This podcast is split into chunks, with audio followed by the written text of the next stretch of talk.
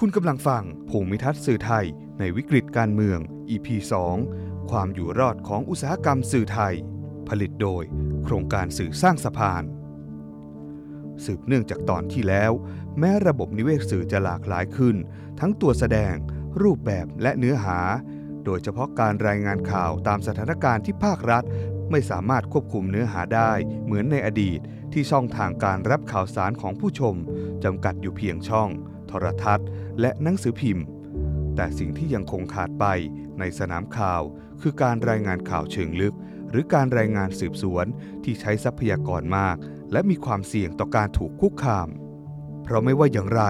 การอยู่รอดให้ได้ในตลาด ย่อมมีความสำคัญเป็นลำดับแรกไม่เว้นแม้แต่แวดวงข่าวสาร การที่ข่าวเชิงลึก และสืบสวนยังคงไม่ปรากฏให้เห็นมากนัก อย่างที่ควรจะเป็นอาจเกี่ยวพัน กับกลไกการตลาดมากกว่าที่เราคิด จากพฤติกรรมการเสพสื่อที่เปลี่ยนไปของสังคมทำให้ผลประกอบการของสื่อเชิงพาณิชย์ลดลงอย่างมีนัยยะสำคัญ สื่อต้องปรับตัวเข้าหาแพลตฟอร์มออนไลน์ ในขณะเดียวกันก็ยังต้องยึดช่องทางรายได้ จากการซื้อพื้นที่โฆษณาบนช่องโทรทัศน์อยู่ แต่ด้วยระบบตลาดที่ไม่หลากหลาย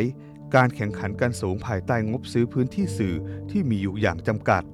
องค์กรเชิงพาณิชย์ จะถูกบีบให้ผลิตเนื้อหาเร้าอารมณ์ เพราะผู้ซื้อโฆษณาส่วนใหญ่ ยังให้ความสำคัญต่อจำนวนผู้เข้าถึงเนื้อหาเรตติ้งยอดวิว มากกว่าคุณภาพของเนื้อหา สื่อจึงต้องเน้นเนื้อหาที่ดึงดูดความสนใจมากกว่าคุณภาพ การขายข่าวเร้าอารมณ์ เช่นข่าวอาชญากรรมสะเทือนขวัญ แบบชี้นำดีชั่ว จึงเป็นทางเลือกของสื่อ มากกว่าข่าวเชิงลึกที่มุ่งเน้นการอธิบายปัญหาเชิงโครงสร้าง หรือแม้แต่สื่อหลักบางแห่ง ที่พยายามขยายขอบเขตการนำเสนอปัญหาสังคม ที่ติดปัญหาเพดานความแหลมคมของเนื้อหา เพราะยังต้องพึ่งพาแหล่งรายได้ จากการรับภาษีสรรพสานมิตรอยู่ ทางฝากฝั่งของสื่ออิสระ และสื่อท้องถิ่นที่ไม่สามารถสร้างรายได้มากพอให้อยู่รอดได้ จากเรตติ้งความนิยม และการซื้อพื้นที่โฆษณาทำให้แหล่งรายได้หลัก คือการขอรับบริจาคจากผู้ชม ผลิตสินค้าของตนวางขาย หรือขายลิขสิทธิ์เนื้อหา และฐานข้อมูล โดยเฉพาะการต้องพึ่งพาแหล่งทุนอื่น ๆ ซึ่งมีข้อจำกัดแตกต่างกันไป เช่น แหล่งทุนในประเทศที่มักมีปัญหาด้านความโปร่งใส รวมถึงอิทธิพลทางการเมือง ซึ่งจำกัดเสรีภาพทางความคิด อันเป็นอุปสรรคสำคัญของการนำเสนอข่าว สะท้อนถึงความพยายามของรัฐในการควบคุมสื่อ หรือความขัดแย้งทางการเมือง จากการรับทุนภายนอกประเทศ ที่ผู้รับทุนอย่างองค์กรอิสระ หรือ NGO มักถูกมองว่าทำให้ประเทศถูกแทรกแซงโดยต่างชาติ นอกจากนี้พื้นที่หลักในการนำเสนอของสื่ออิสระ อย่างแพลตฟอร์มโซเชียลมีเดียก็เริ่มกลายเป็นปัญหา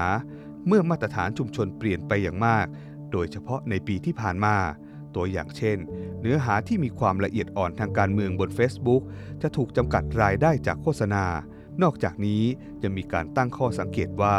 เนื้อหาดังกล่าวจะไม่ถูกแนะนำบนฟีดข่าว สังเกตจากวิดีโอข่าวการชุมนุม ซึ่งเคยเป็นที่นิยม ก็มีจำนวนการเข้าถึงที่ลดลงอย่างมาก ในแทบจะทุกสื่อ เหล่านี้คือตัวอย่างปัจจัยกลไกตลาดที่ฉุดรั้งคุณภาพของงานข่าว ในภูมิทัศน์สื่อไทย แต่นอกเหนือจากที่กล่าวมายังมีปัจจัยทางการเมืองอีกมากมาย ที่ครอบงำและกำกับเสรีภาพสื่อไทยอยู่ โปรดติดตามตอนต่อไปของพอดแคสต์ชุด ภูมิทัศน์สื่อไทยในวิกฤตการเมือง